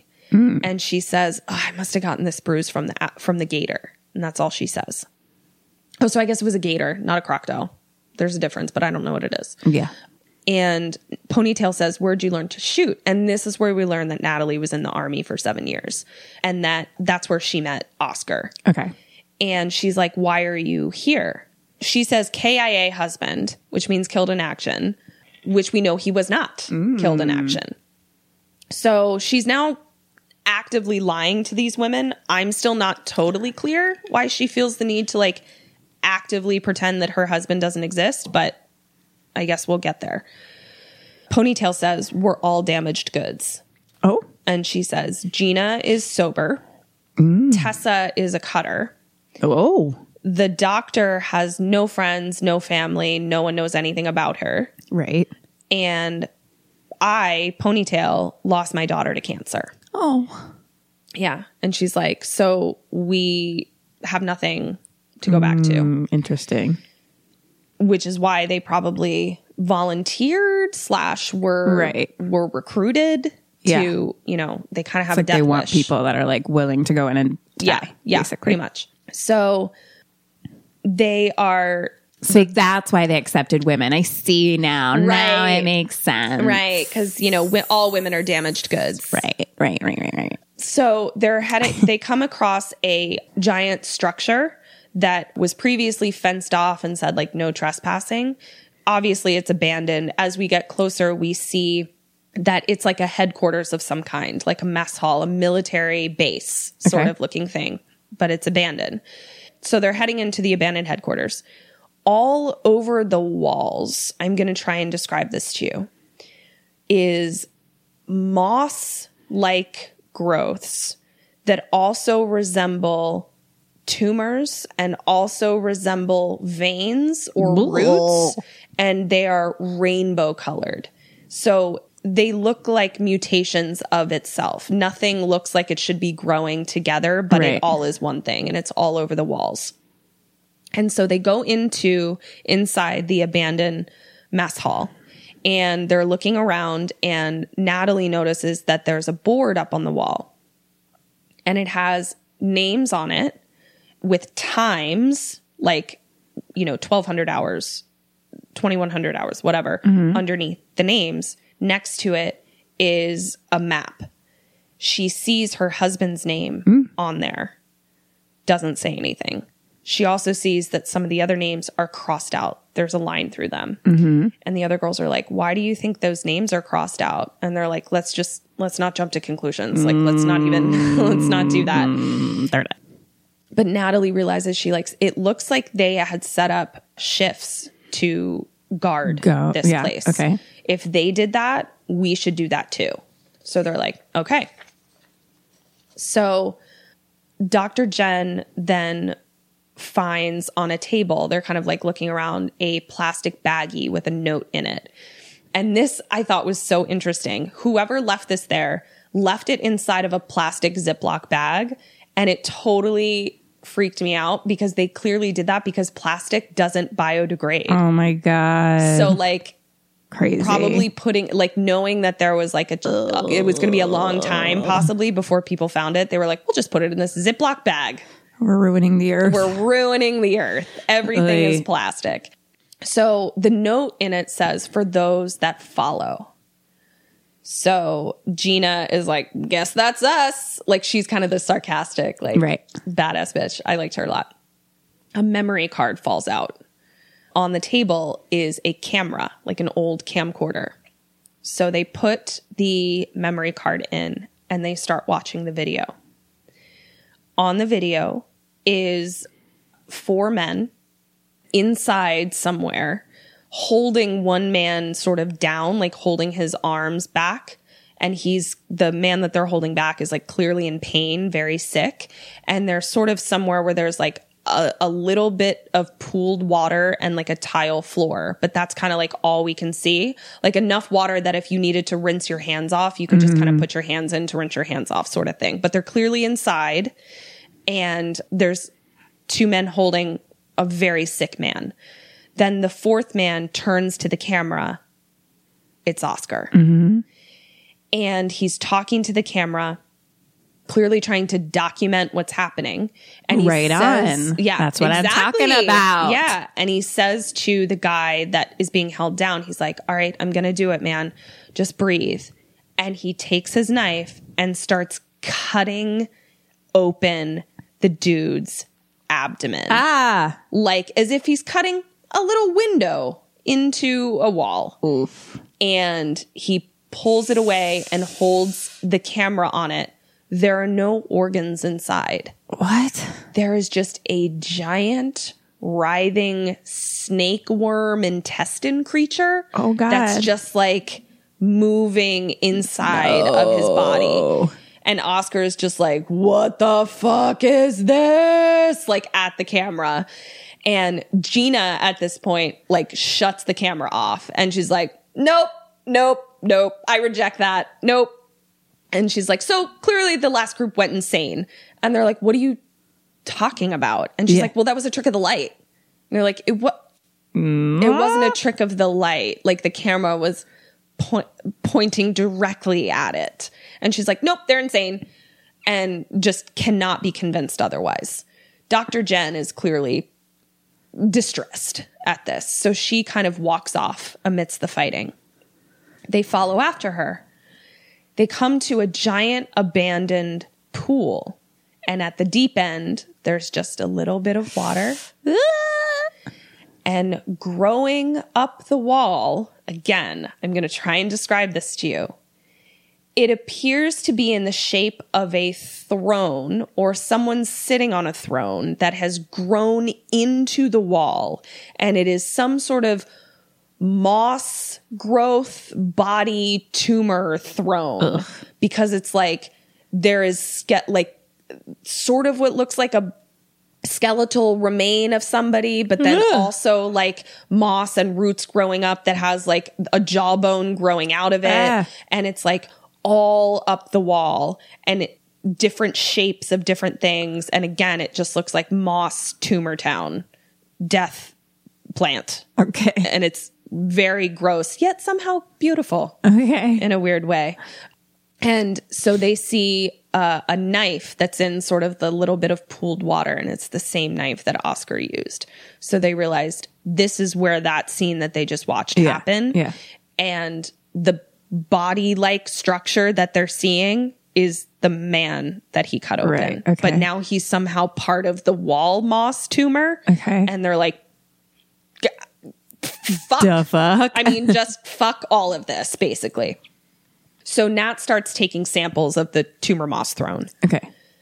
And Dr. Jen says, it's too late in the day to move on, so we have to stay in Terror Tumor Town mess hall. Now we cut to a dream or flashback. Oscar brings her juice in bed, brings Natalie juice in bed. And he says, I've got to leave a day early. Like, now. And she's like, you have to leave right now? And he just looks at her, touches her face, and he says, I do love you, Lena. And she goes to kiss him, and he turns his face away and leaves without kissing her. Mm-hmm. And that's all we see. And we're like, what? Then Natalie wakes up in her tent. She can't sleep, so she starts studying some of the samples that she took in her microscope. And we're watching these cells like split abnormally. I don't know a ton about like what cells are supposed to look like when they split, but I don't think they're supposed to like also have tentacles when they do it. So not. I think that this is not good. I think Natalie's not crazy about the tentacle cells splitting. For sure. So then Ponytail wakes up and she's like, you need to get some rest. Like, we're all freaked out. Now, do you go back to sleep? And does Natalie go back to sleep? I'm going to say it's like night time, like middle of the night. Night time, yeah. I'm going to say that we both go back to sleep because there isn't something I can actually do right now. And I do need to have my rest if I'm going to get through this nightmare. 0 points. Fuck you. Sorry.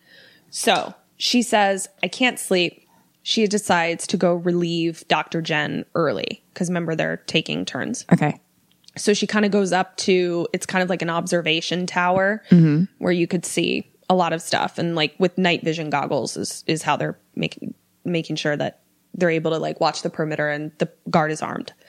So she goes up there and Dr. Jen says, you know, after seeing that footage, it was a really good idea that you didn't tell them about your connection to Oscar.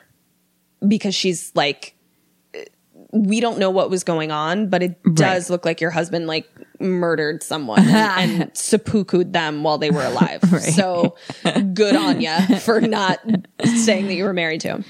And Nat says to Dr. Jen, why did my husband volunteer for a suicide mission? Because that's what this is. Completely. And she's like, you must have analyzed him. You're a psychologist that works for whatever this is. And she says, we're all damaged, which I've ascertained. So why did he volunteer? And Dr. Jen says, you're confusing suicide with self-destruction. She's like, we all self-destruct in some way. We drink, we smoke, we ruin our marriages. You'd know better than any of us about that. And Natalie's like, what the fuck do you mean, bitch? And she's like, I meant that you're a biologist. Self-destruction is in our genes. And she's like, oh, right. She's like, yeah. We all, we age. Genes. That's what we're talking about. I didn't have an affair. Who's an affair? Then all of a sudden we hear a loud crash off screen. They look, Natalie draws her gun. It's night time, so it's like really hard to fucking see anything, but the two people up at the tower have night vision goggles. And Natalie's like, something came through the fence. The other girls are in the tent in the field. Dr. Jen and Nat are in the watchtower when all of a sudden a giant bear beast, Tyrannosaurus Rex, fucking grabs Ponytail and eats her. Do you remember that scene in Jurassic Park where the lawyer is on the toilet? And like his legs are hanging out the mouth, but like, basically. The T-Rex just like engulfs him. Yeah. That's what this looked like. Oh, that's shit. What this fucking bear beast skull dinosaur did. Oh, shit. And we're like, shit. So the girls can't see anything except for Nat and Jen up in the observation tower. So they're all screaming. Nat and Jen come down. The girls go running after the screaming and they go as far as the hole in the fence yelling after Ponytail. What do you go after her? And does Nat through the fence? Mm-hmm. She seems like the type to go after her. Nat? Okay. Yeah. And how about you? I have she was inside of the mouth of this thing and I saw it. Yeah. I think I gotta let it go. Yes. So Natalie also lets it go. Okay. Because it's night time. That's her only reason. She's not being like, all right, well, peace, bitch. Like, she's just like, what am I going to do? Like, I can't find you. So, but she has night vision goggles. She has night vision goggles, but like she's still no match for like a giant dinosaur bear skull. And she would probably do a little bit better in the daytime. Right. Especially if this is a nocturnal animal and you might be able to catch it unawares during the daytime. Right. So I did think this was a story about four women, so this must be why. Yeah. Because one got eaten early. Yeah. Pretty early on. Yeah. So we cut to the next day. Gina and Tessa are like, I want to get out of here. Mm-hmm. I want to go back. And Dr. Jen is like, I'm going to Lighthouse. You guys can come or not. Do you go with Dr. Jen? And does Nat go with Dr. Jen, or does she go with Gina and Tessa? I think Nat goes with Dr. Jen. Okay. And how about you? You know, it wasn't until you... Okay. You made a good point when you were like, oh, we can go back, bring what we have, and reconvene. Yeah. Do we know how to... When we say, quote unquote, go back, I mean... Do we know how to get back through? Not really. The only thing that I was... thinking was that the map shows us where the perimeter is, like it shows us where the shimmer is, and they clearly were able to look at something to know that walking this way was going south towards the ocean. Right. So in my mind, that means you could go the opposite direction and know you're going north. Yeah. So but north is where the facility is, well, like where we came from. I don't know that north is where the facility is, but if you know where north and south is, then you know where east and west is, and you know where the facility is in relation to. Do I know where the I know where the facility is what I'm asking. I don't know that they do. I'm thinking to myself that wouldn't you be able to figure out where the facility was if you know where the shoreline is? They don't say that though. Okay. It's tough, man. It's tough. Yeah. Because I mean, you know... Especially if I was in the military before, it's like, I got to do my mission. That's what I came here for. Yeah. So you think Nat goes with Dr. Jen? Yeah. You know what? I guess I'll try yours and try to get back to the thing and bring them our information we have so far. Okay. So Nat goes with Dr. Jen. I agree with you. I feel like trying to go back the other way, even though... So Nat's point is this. Nat says to Gina and Tessa, she convinces them to go with Dr. Jen. But what she says is, I agree that we should get out, but it took us 6 days to get here, and it's 2 to the coast where we follow the perimeter. And Tessa's like, we get out by going deeper in?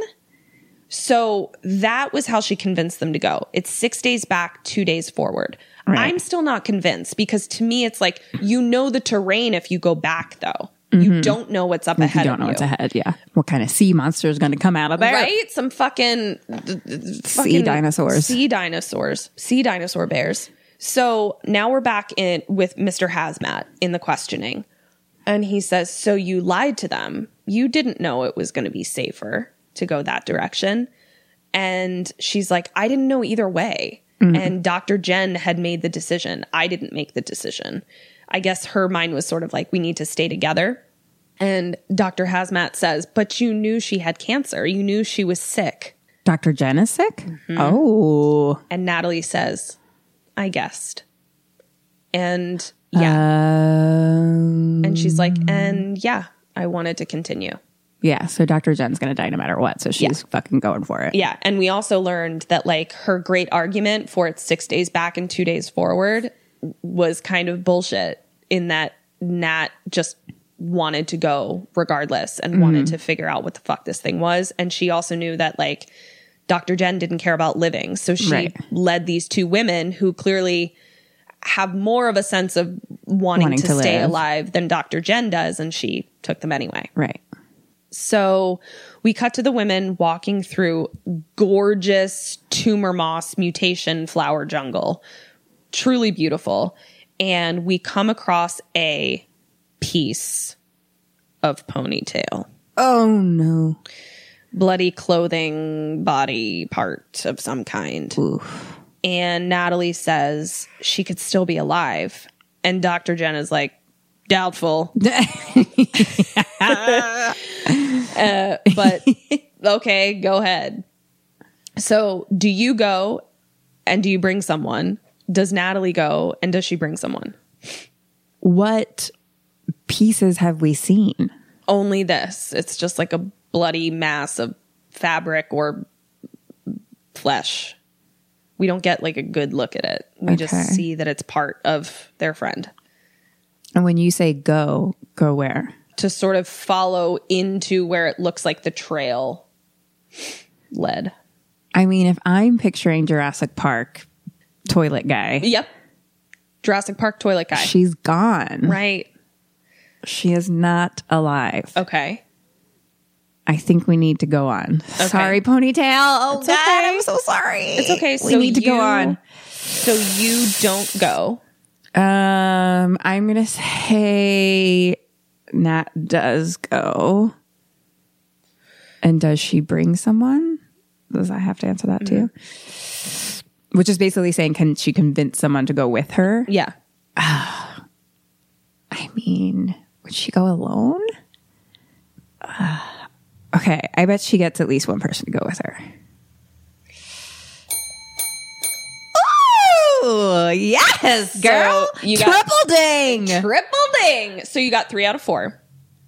I don't think you should go. Now, Natalie does go, and it doesn't end up killing her. But all of the information you have that this girl got Jurassic toilet parked, like... does not make me want to like go investigate when I see a trail of blood. No. Maybe that makes me an asshole, but I'm just like, I don't know that I'm a match for it. Yeah. So what did I miss then? And I certainly wouldn't go alone. Natalie goes alone. Oh, shit. And I was like, Natalie, I mean, just get Dr. Jen to come with you. She doesn't give a shit. She wants to die anyway. But I think Dr. Jen is like, why? Why would I go? Dr. Jen's like, pointless. Yeah. Doubtful. So she is walking through, like following the trail, and she comes upon, I want you to see a picture of these because these were really pretty.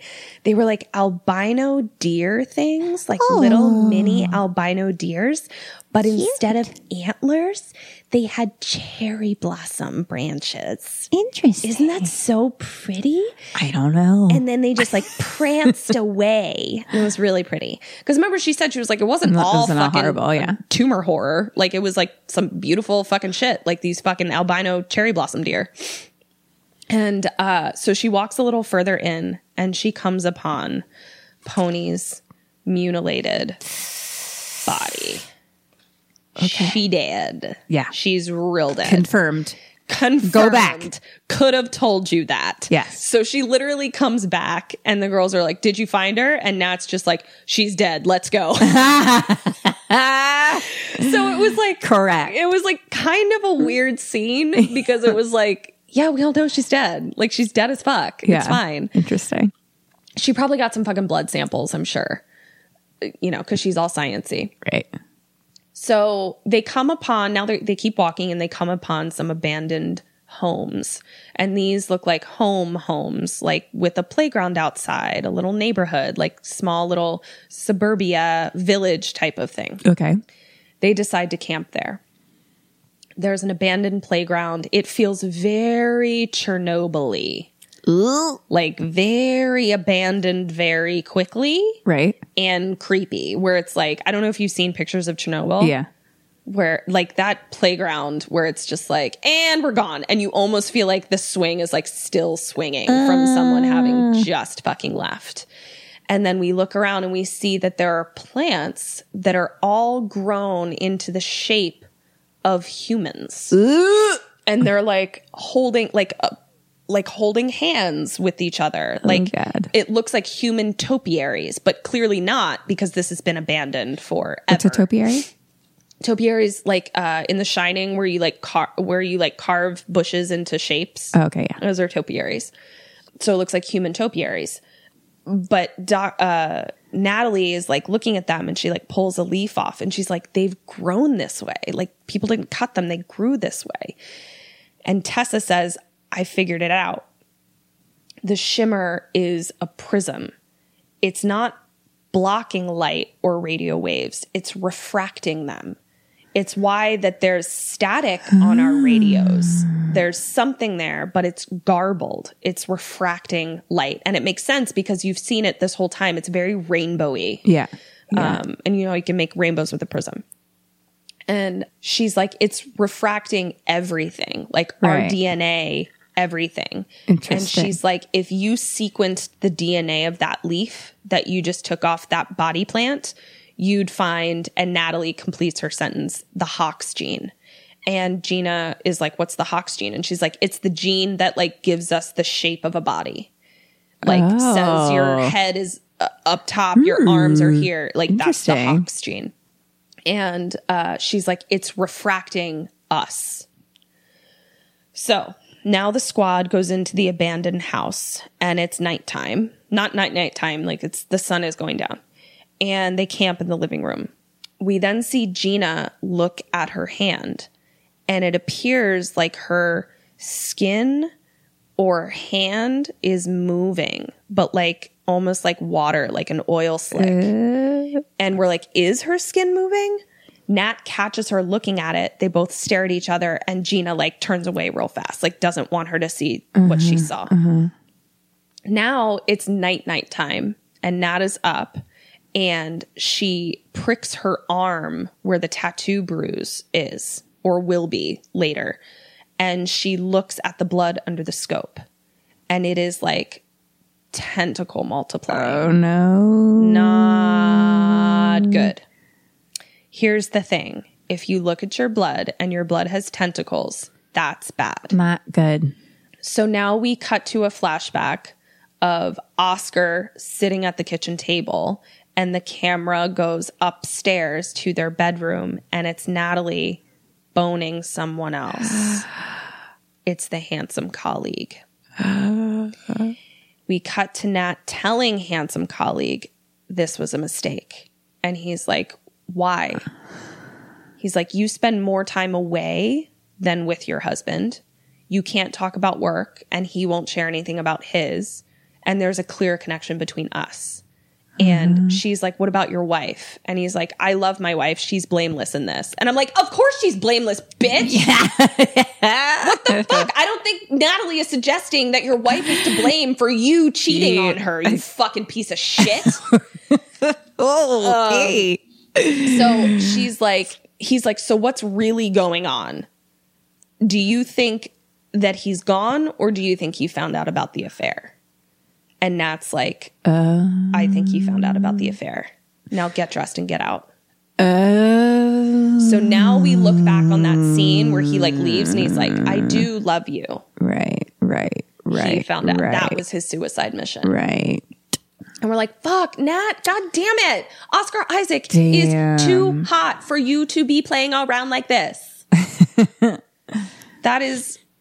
So now we cut back to camp where they're camping in the house, in the houses, you know, and Nat wakes up and Gina is standing over her with a gun drawn. Oh shit. And says, you lying bitch. Oh shit. And Natalie's like, what's going on? And she's like, you don't get to ask the questions. You answer them. Oh and shit. She hits her in the head with the butt of her gun. Whoa. Smash cut to Natalie saying goodbye to Oscar again as he leaves. That scene we were just talking about. Where she's like, he knew about the affair. Yeah. His suicide mission was this. She then wakes up. So Gina knocked her out. She wakes up. She's tied and gagged with Dr. Jen and Tessa to chairs. Gina seems perturbed, to say the least. And she's holding up Nat's locket. And it has a picture of Oscar in it. Right. And she's like, why the fuck didn't you tell us why the fuck you were here? Because your husband looks like a fucking murderer, and now you're here hiding the fact. Like, what did you... You're a liar. Yeah, like, why are you hiding this? And she says, also, I didn't see a bear. You guys had the night vision goggles on. I didn't see shit. You told me that it was some fucking bear that ate Ponytail, and you told me that she was dead, but I didn't see either of these things, and we now know that you're a fucking liar. Oh, shit. And... she's like, so what the fuck is going on? And then she starts to get really freaked out. And she's like, when I look at my hands and my fingerprints, I can see them moving. If I let you go and cut me open, are my insides going to move like my fingerprints? Oh, no. And then she says, but I'm not the one tied to a chair. You are.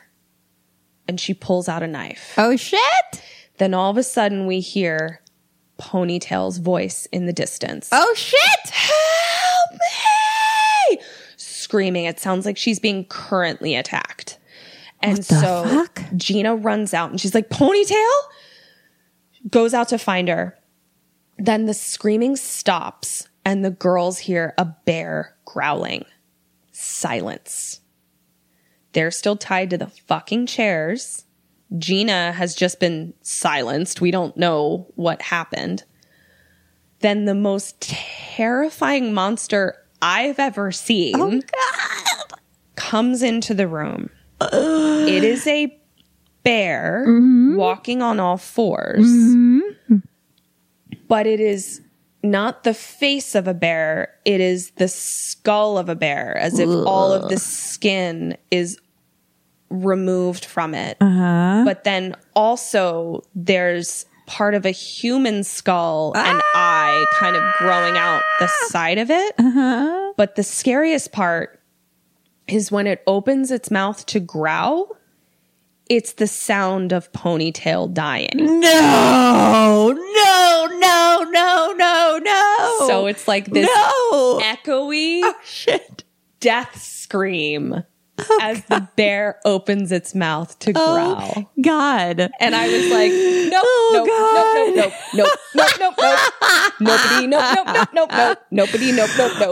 my God. I know. I'm so uncomfortable. I don't like it. I'm so upset. So the bear skull monster gets right in Tessa's face. Okay. And it felt very Jurassic Park-y again, because Nat says, Don't move. And I was like, yeah, we've learned this. Don't move. That motherfucking T-Rex bear skull is going to eat your face. And so then Gina comes around the corner, injured and shooting. Fuck ass bitch, girl, go. Injured and shooting. And so the bear skull attacks her because remember the crocodile, it took approximately 300 million. Yeah. The bear gets to her first, knocks her down the stairs, and then rips the bottom half of her face off.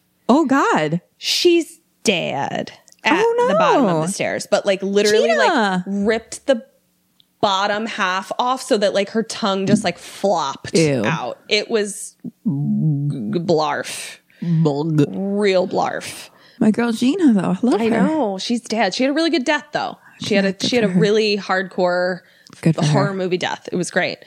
So now the girls are trying to wriggle out of the ropes because their chairs have been kind of like knocked over and they're trying to wriggle out. Tessa is the one who gets out first as the bear comes back up the stairs and lunges toward Natalie. And I'm like, they going to kill Natalie? Is she dead now? What the fuck? How are you going to get away from this bear skull, bitch? But Tessa grabs the gun and shoots the bear in the head 30 bagullion times. And the bear also takes its sweet ass time dying and says, I will die on my own time, bitch. Good night. Oh, God. So remember, it's night time. Okay. Gina is Dunzo with her tongue flopped on the ground. God. The bear skull is dead. Okay. Tessa is freaked. Nat is not eaten, but barely. And Dr. Jen is like, I'm going to go. So my question is, do you go with Dr. Jen? And does Nat go with Dr. Jen? I'm going to say she goes. Fuck. Like, I'm so torn. I know. Like, kind of like Gina's head face. Oh, God. Like, at this point, I don't know. I don't want to be here. Well, you're here, bitch. What are you going to do? So my options are go with Dr. Jen. And which is keep moving forward to right now at night time. or something else.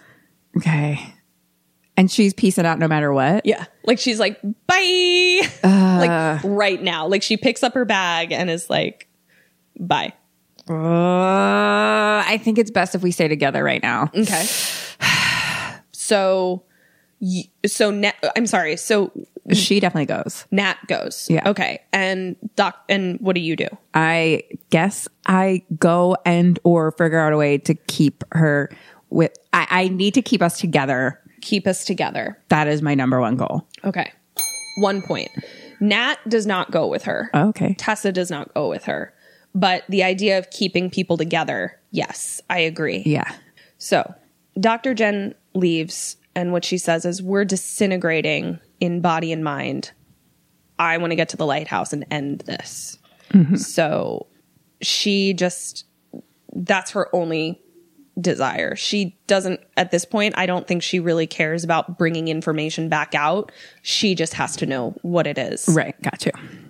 So it's the next day. It's daytime.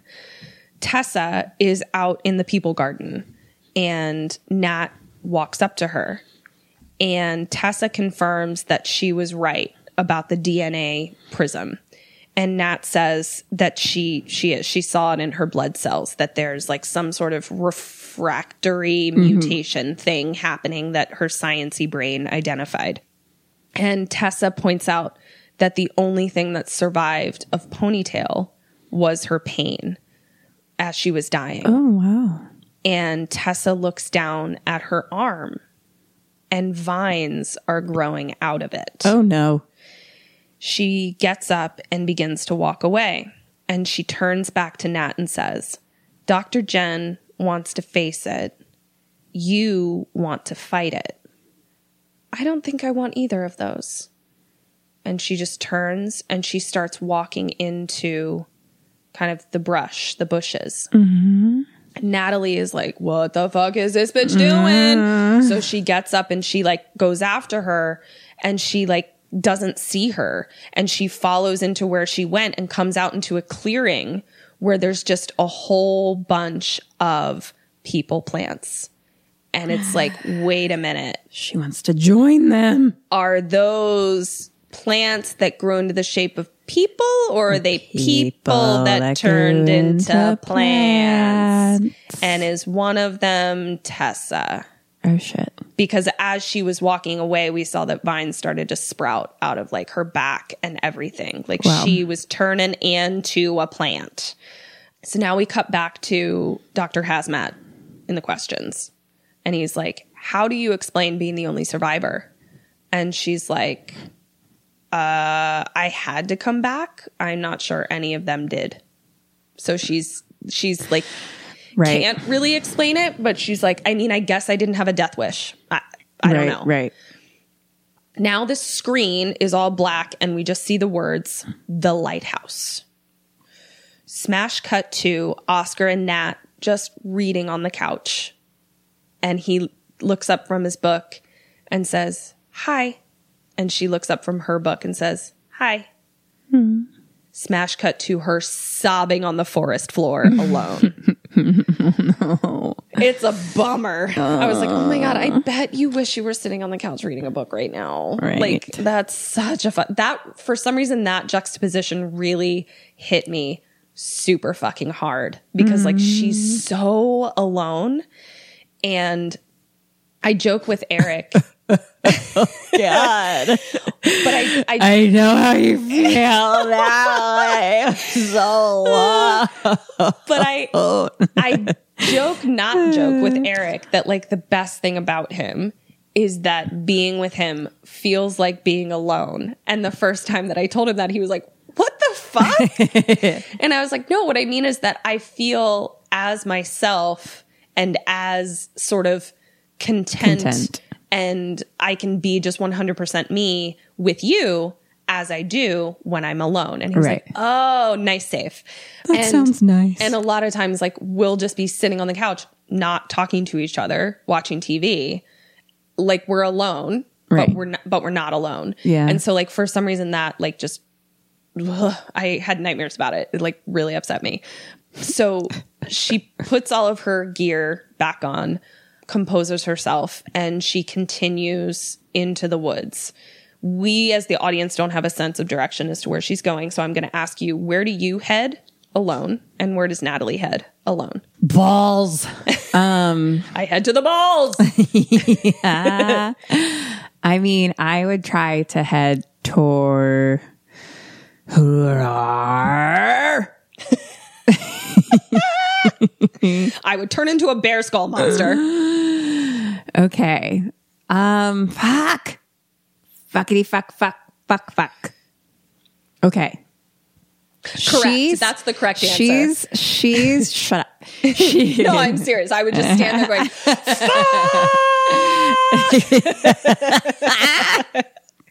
Forever until I turned into a plant.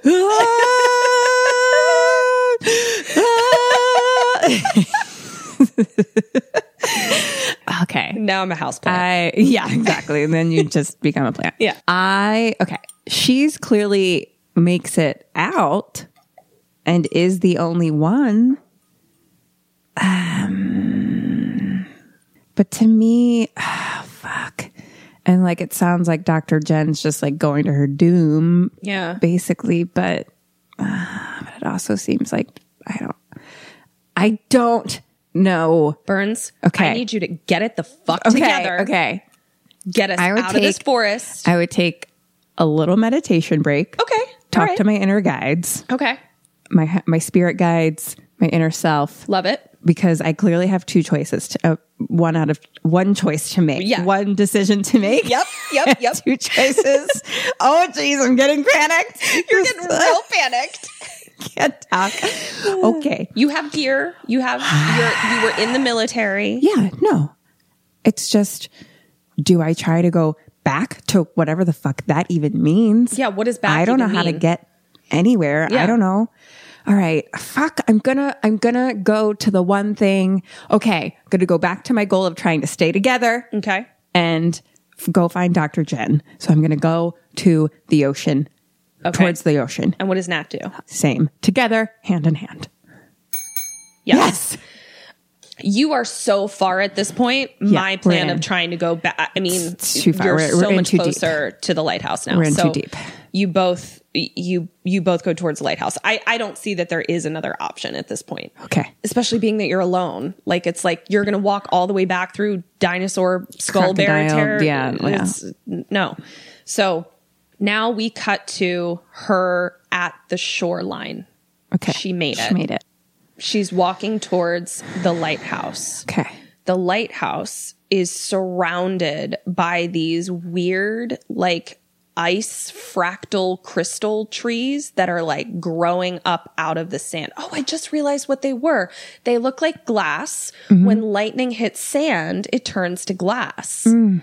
And the meteor radiation, all that kind of shit probably made some fucking lightning trees, some lightning glass trees. She goes into the lighthouse. We see where the meteor hit, kind of came down on a diagonal. And we see that there are these sort of veins or roots that are kind of growing all over the walls. But have you ever seen the scars of someone who's been struck by lightning? No. They look like fractals that kind of spray out like this. Mm-hmm. And it's literally a scar that's happening of the electricity going like that. Mm-hmm. That's what these look like. It looks like lightning scars all over the wall of the lighthouse.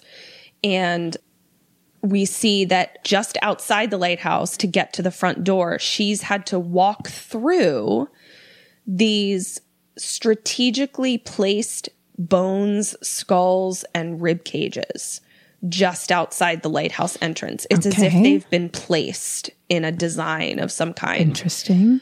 Human. Body, yeah. Bones. So now we're inside and we see the fractal lightning coral moss veins growing all around and a giant fucking meteor hole. We also see the Pompeii-like remains of a human being sitting cross-legged. Ooh. You know the volcano that erupted in Pompeii and everyone was just kind of like preserved in ash. It looks like that. Like he burned up so hot and so quickly that his ashes just stayed perfectly there. Ah, creepy. And there's like a black sort of hole behind him. Like he burned up so hot, but in a very sort of controlled sort of fire is what it looks like. Which I was like, oh, I don't even understand the science of that. And we see like the gear of this person, like the bags and the gear of this person next to him. Then we see a camera on a tripod pointing at them, at the body and the gear that's sitting up against the wall. She watches the video and we just see flashes. And I'm just going to tell you the flashes that we see. Ocean, fractal trees, bones, Oscar, terrifying backlit alien, Oscar, sits down where the body, where the Pompeii body is. And now we're watching Oscar talk to the camera. He's sitting in the exact position of the Pompeii body, legs crossed, and he begins to talk. And he says, I thought I was a man. People called me Kane. That's his name. People called me Oscar. Now I'm not so sure. Was I them?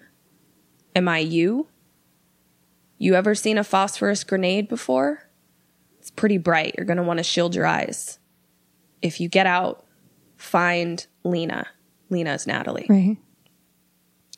The voice from behind the camera says, I will. Oscar, not Oscar, right, pulls the pin out of the phosphorus grenade and says, 5, 4, 3, 2, 1. Boom. And it's this like super bright, like white hot light. But it's, again, it doesn't seem to be igniting the whole lighthouse. It's like just igniting like him. Right spot. Yeah. And I tried to look up phosphorus grenade really quick and I couldn't really find like specifically what it is, but it is like a military weapon.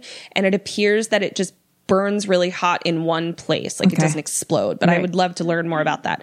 And the Nat is just like watching this on camera. She just watched Oscar blow himself up. And we cut back to what she's seeing. The man is like on fire in blue, like it's blue fire, still in the same position as the ash. Then it kind of goes out and the man from behind the camera walks into frame, turns around towards the camera. Who is it? Oscar. It's Oscar. Ah! Yeah. Bonus point. So we're like, what? We just watched Oscar blow up. Oscar is also behind the camera. I am confused. What is happening? So Nat is, you know, freaked. Upset. She's a little upset. Yes. So she's like, what in the ever-living fuck is happening? Right. So she walks over to the hole because she now hears Dr. Jen's echoey voice from inside. Ooh. Burns. Yes. Do you go in that motherfucking hole? What does this hole look like? She can't tell. It looks like very deep and cavernous. It looks very caverny. But all you see is a fucking hole that a goddamn meteor made. And then you just watched your husband, not husband, blow up and then also not blow up. Oh, fuck. Can I before going in investigate further? Like maybe shine some light, maybe say, hello, Dr. Jen, is that you?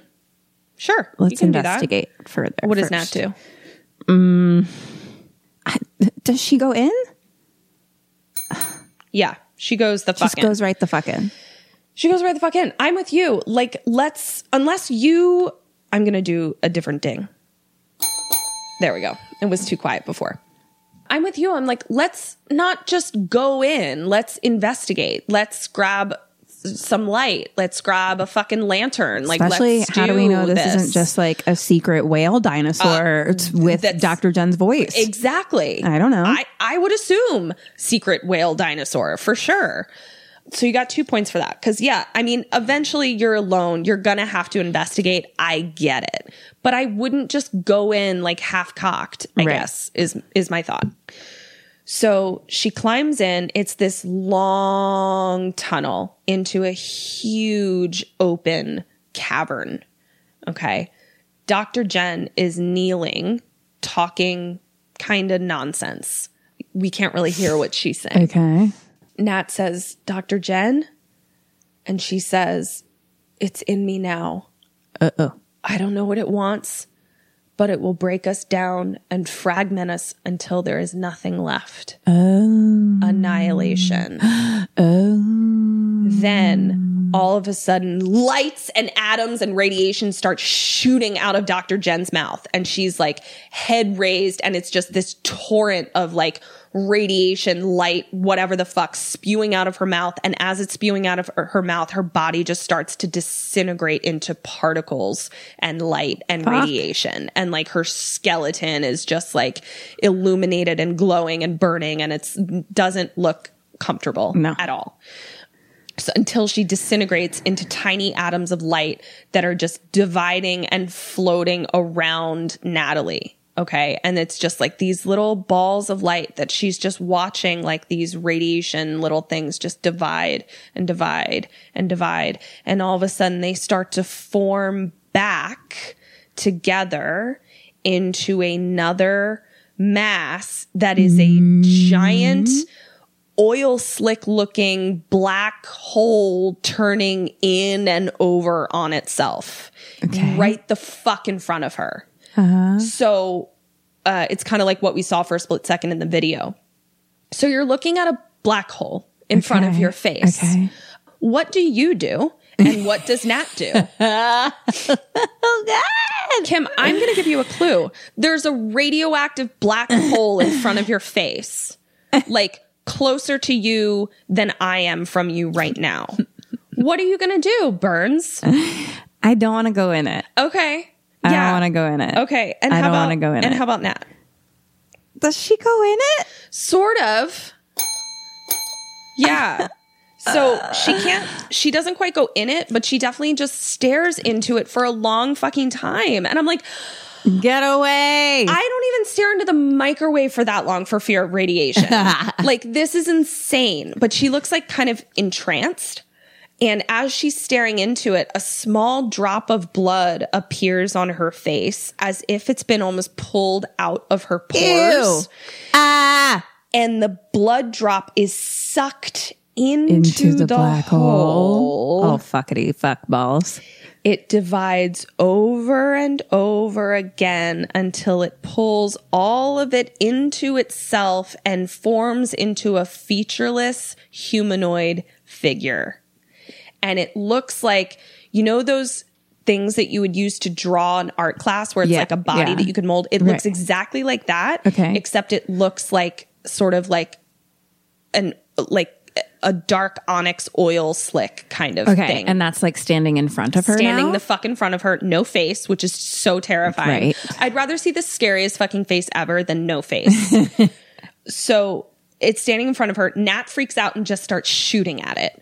All of the bullets ricochet. Oh, God damn it. Yeah. Don't you understand that everything refracts? Yes, everything multiplies. So they start ricocheting off of the humanoid structure, but the ricocheted path of the bullets also become part of this humanoid structure. And then it sort of like pulls the bullet paths back into itself. And I'm like, well, now you just made a bullet monster. So I don't know what's happening. So she starts to slowly back away as it starts to slowly walk towards her. No. So she runs out back through the tunnel, and she's like, what the fuck? And as she crawls out of the hole, the figure is outside the hole waiting for her. And it is like mirroring all of her movements. Right. Okay. Yeah. And she's like, what the fuck? So she walks behind the camera and it is mirroring her. She grabs the camera, whacks the figure, but the figure mirrors her movement and fucking whacks her. Now, it's a fucking humanoid bullet monster, black hole radioactive thing. So I'm thinking that whack is going to be a little stronger than you being like, eh, with a camera. So whacks her back down. And then as she falls knocked out, it lays next to her on the ground, mirroring the position that she's in. Uh-huh. She then wakes up, she gets up, and the first thing she sees is this faceless face just staring at her like, morning, sweetie. Roommates. Yeah, roomies. And she's just like, ah! So she gets up and she runs for the door. What does it do? It runs for the door. Runs for the door as well. She goes to open the door, but the figure just slams up against her and slams her between the door and itself. Oh, God. And it's just like crushing her. And she's just like, ugh. And it's like crushing her because it's like, it's weird because it's like she's pushed as hard as she can up against the door. Which is making it do the same. Yeah. But the thing pushing her as hard as it can up at the door. Oh, God damn it. It's one of those fucking... makes your brain hurt. Yeah. So finally, it finally lets her go. And they both stumble back and they fall in perfect unison down to the ground again. And it's mirroring her the whole time. She wakes up again. She's like, motherfucker, knocked me out twice in a row. So she gets up and they walk slowly, staring at each other. So she's like walking, facing it, sort of crab walking sideways. I mean, she's standing. She's not literally crab walking. Actually, she's walking like, that's sideways. An interesting choice. Yeah. She decided really to really want to test that it's going to do exactly what I do. Yeah. She like picks her nose to make it pick its nose. So except it has no nose. It grows a nose just to pick it. Oh. What are we talking about? I started this. I'll see myself out. So she walks over to the bag of gear. What does she do? What is in that bag of gear? And what do you do? You don't even have to go over to the bag of gear if you don't want to. Natalie goes over to the bag of gear. What does she do? You can do whatever the fuck you want with this motherfucker. Am I supposed to know what's in the bag of gear? Well, we have seen somebody in that room pull something out of a bag of gear. Yeah, but I don't fucking remember that. Okay. She grabs a grenade. Whatever the fuck it's called. Yep. Phosphorus grenade. What do you do? Good damn it. This is where you just stand in the center and yell fuck forever. All over again. Until you turn into a lighthouse.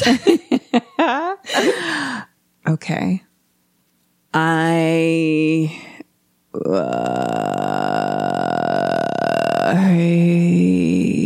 I mean, I guess the fucking same. I don't know what else is even that.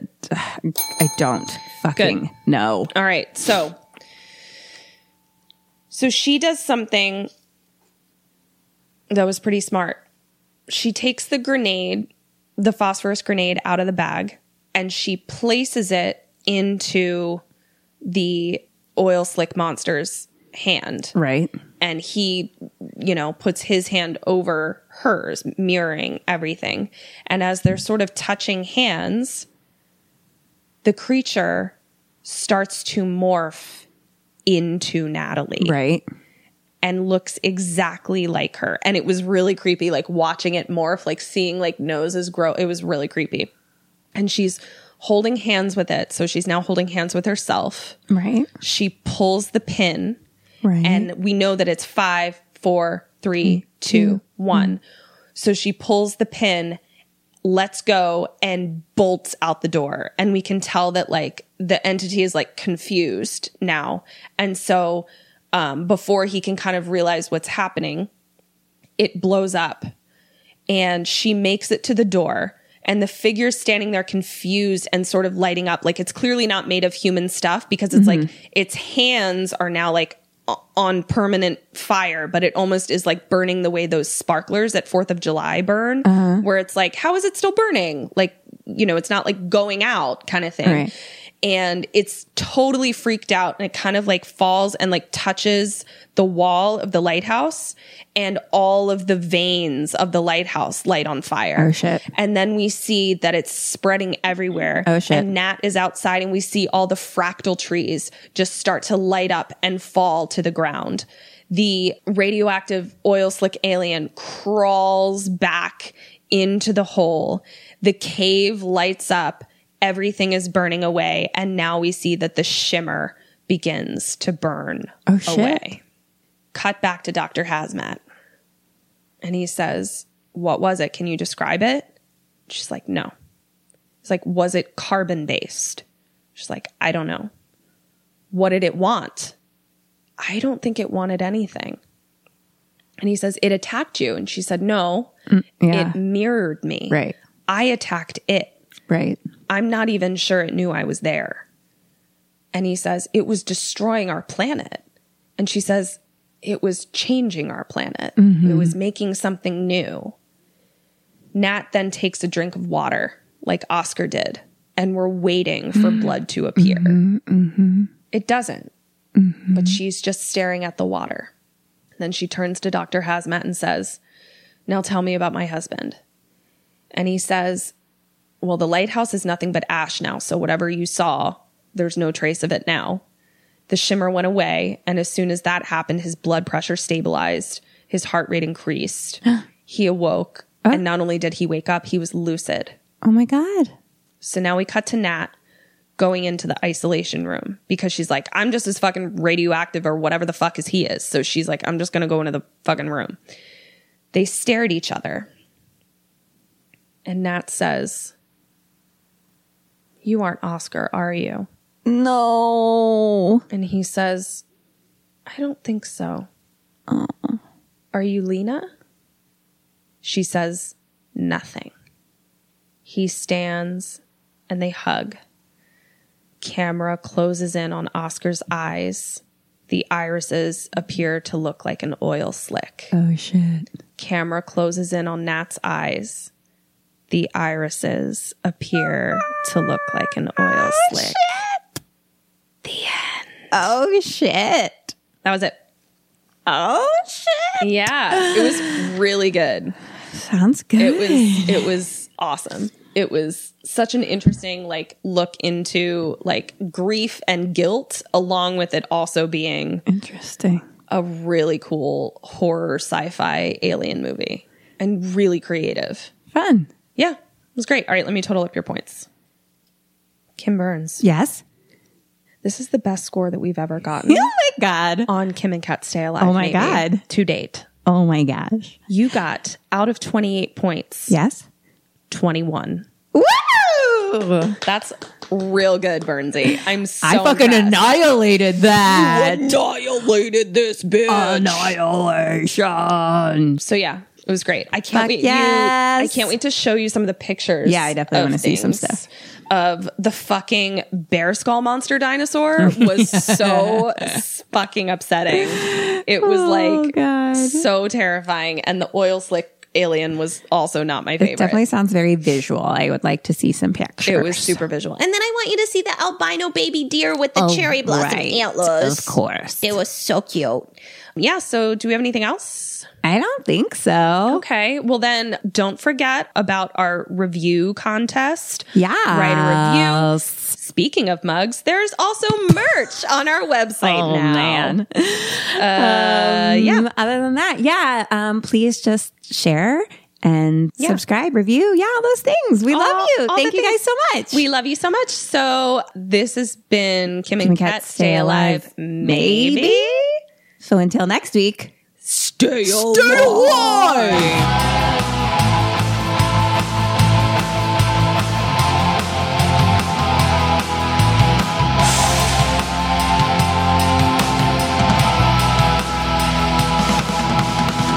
Put ghosted me. I'm done. Thank you for listening to the Dread Podcast Network.